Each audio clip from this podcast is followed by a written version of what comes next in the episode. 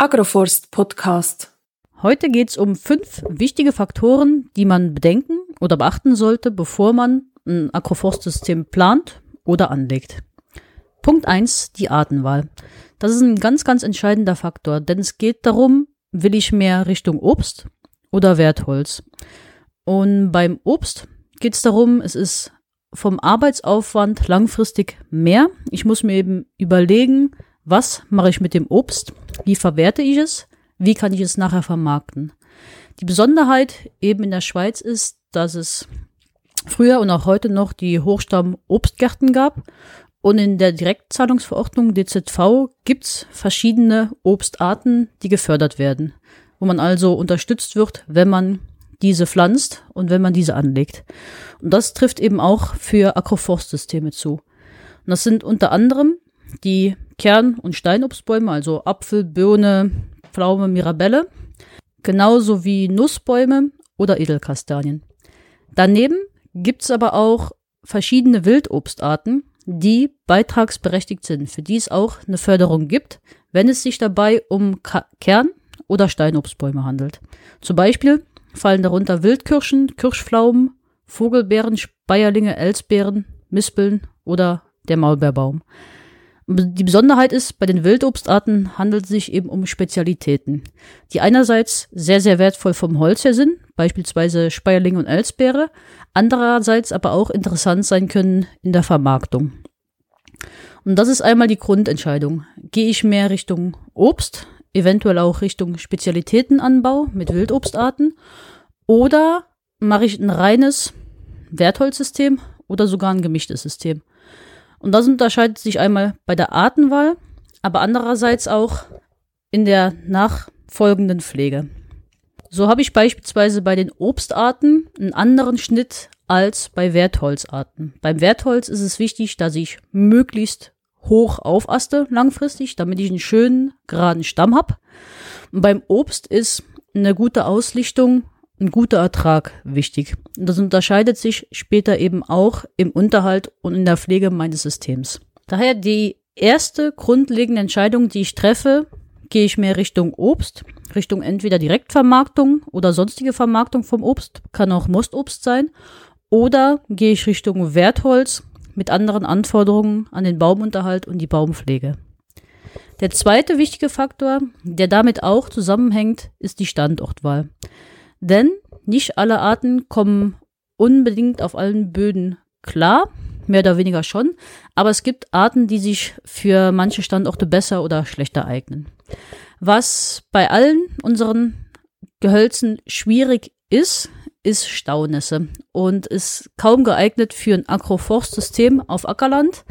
Einerseits, es gibt wenige Arten, die es gut vertragen, wenn sie permanent mit den Wurzeln eben im Wasser stehen oder am Wasser dran stehen. Es gibt die Schwarzerle, die kommt noch relativ gut damit klar. Aber das Problem ist, ich möchte ja in einem Agroforstsystem die Bäume erziehen mit dem Wurzelschnitt, dass sie eben den Wurzelraum unter unserer Hauptkultur eben verlegen. Und das mache ich eben über den Wurzelschnitt, indem ich die Wurzel schneide und so zwinge, tiefer zu wurzeln als der Bearbeitungshorizont oder als der Wurzelhorizont meiner Hauptkultur. Wenn ich jetzt aber im Boden einen staunassen Horizont habe, können die Wurzeln eben nicht tiefer wurzeln. Und so mache ich eben Konkurrenz zwischen meinen Bäumen und meinen darunterliegenden, ja, zwischen der darunterliegenden Unterkultur. Und viele Arten gedeihen eben auch nicht auf staunassen Böden und zeigen ein sehr, sehr schlechtes Wachstum oder eben einen Kümmerwuchs. Ein weiterer Faktor für die Standortwahl ist die Tiefgründigkeit. Je besser eben die Bäume nach unten Wurzeln kommen, ähnlich wie mit der Staunässe, desto eher bekomme ich sie eben, dass sie unter die Kultur drunter wachsen. Ein weiterer Faktor ist eben der Windwurf, wenn ich sehr, sehr flachgründige Boden habe, Böden habe, wo die Bäume nicht tief runterkommen, kann es passieren, dass mir der Wind die Bäume eben umschmeißt. Wichtig bei der Standortwahl sind auch Drainagen. Denn es kann passieren, dass die Bäume eben in die Drainagen reinwachsen und durch die Wurzeln die Drainagen zerstören. Deswegen ist es bei der Planung, beim Design sehr, sehr wichtig zu wissen, wo sind Drainagen, um möglichst eben nicht drauf zu pflanzen. Und es gibt je nach Gemeinden auch Abstände oder Pflichten, gewisse Abständen zu Drainagen einzuhalten. Ein weiterer Punkt zur Standortwahl ist auch die allgemeine Wasserversorgung. In den letzten Jahren haben wir es gesehen, es wird teilweise immer trockener. Und wenn ich Böden habe, die sehr, sehr schnell sehr, sehr trocken werden, muss ich in den ersten Jahren dafür sorgen, dass die Bäume eben gegossen werden und überhaupt eine Chance haben, anzuwachsen. Der dritte Faktor ist die Ausrichtung beziehungsweise die Anlage. Ich muss mir auf meiner Fläche vor allen Dingen anschauen, wie arbeite ich und auch die Ausrichtung eben gegenüber dem Sonnenstand. Aber sehr, sehr entscheidend ist zu überlegen, wie möchte ich die Fläche langfristig bewirtschaften und wie kann ich es mir auch in der Bewirtschaftung einfacher machen, dass ich eben genug Vorgewände einplane, dass ich mich mit, ähm, wenn ich mit dem Maschinenring arbeite oder mit dem Lohnunternehmer arbeite, dass es alles passt. Einmal die Abstände zwischen den Reihen. Meistens richtet man es eben aus, wie wir schon in den ersten Folgen gehört haben, entlang entweder der Sämaschinenbreite, also ein Vielfaches von drei oder vier Metern, und den entsprechenden nachgelagerten Maschinen. Und meistens ist es eben ein Vielfaches von drei oder vier Metern, weswegen viele Systeme eben auf 24 Meter zwischen den Reihen ausgelegt sind. Besonderheit ist dabei, wenn man eben das Agroforstsystem als Hochstamm-Obstgarten nach DZV plant, um beide Träge zu erhalten nach Q2, dürfen die Bäume maximal 30 Meter auseinanderstehen, was dann auch nochmal in der maximalen Ausdehnung der Reihen ein begrenzender Faktor sein kann. Einer der Faktoren oder einige der Ängste, die immer wieder genannt werden in Bezug auf Agroforstsysteme, ist der Schattenwurf.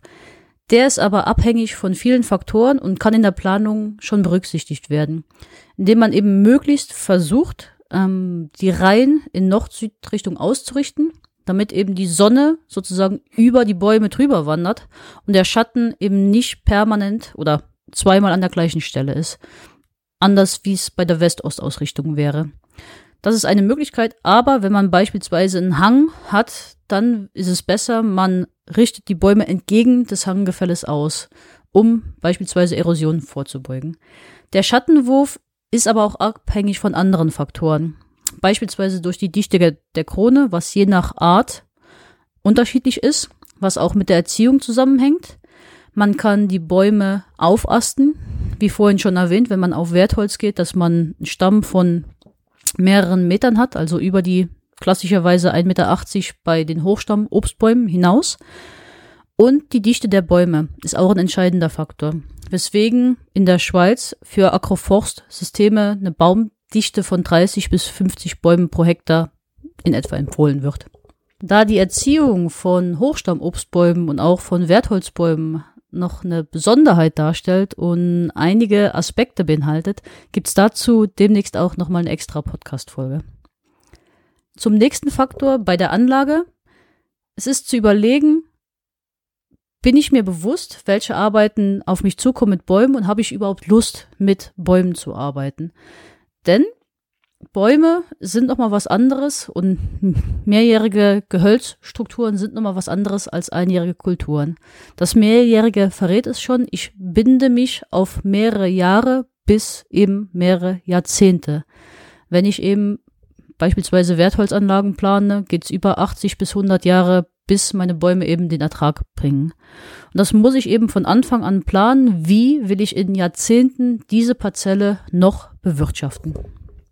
Dazu kommt die Pflege und der Schutz der Bäume ist was anderes als bei einjährigen Kulturen wie beispielsweise Weizen- oder Gemüsekulturen.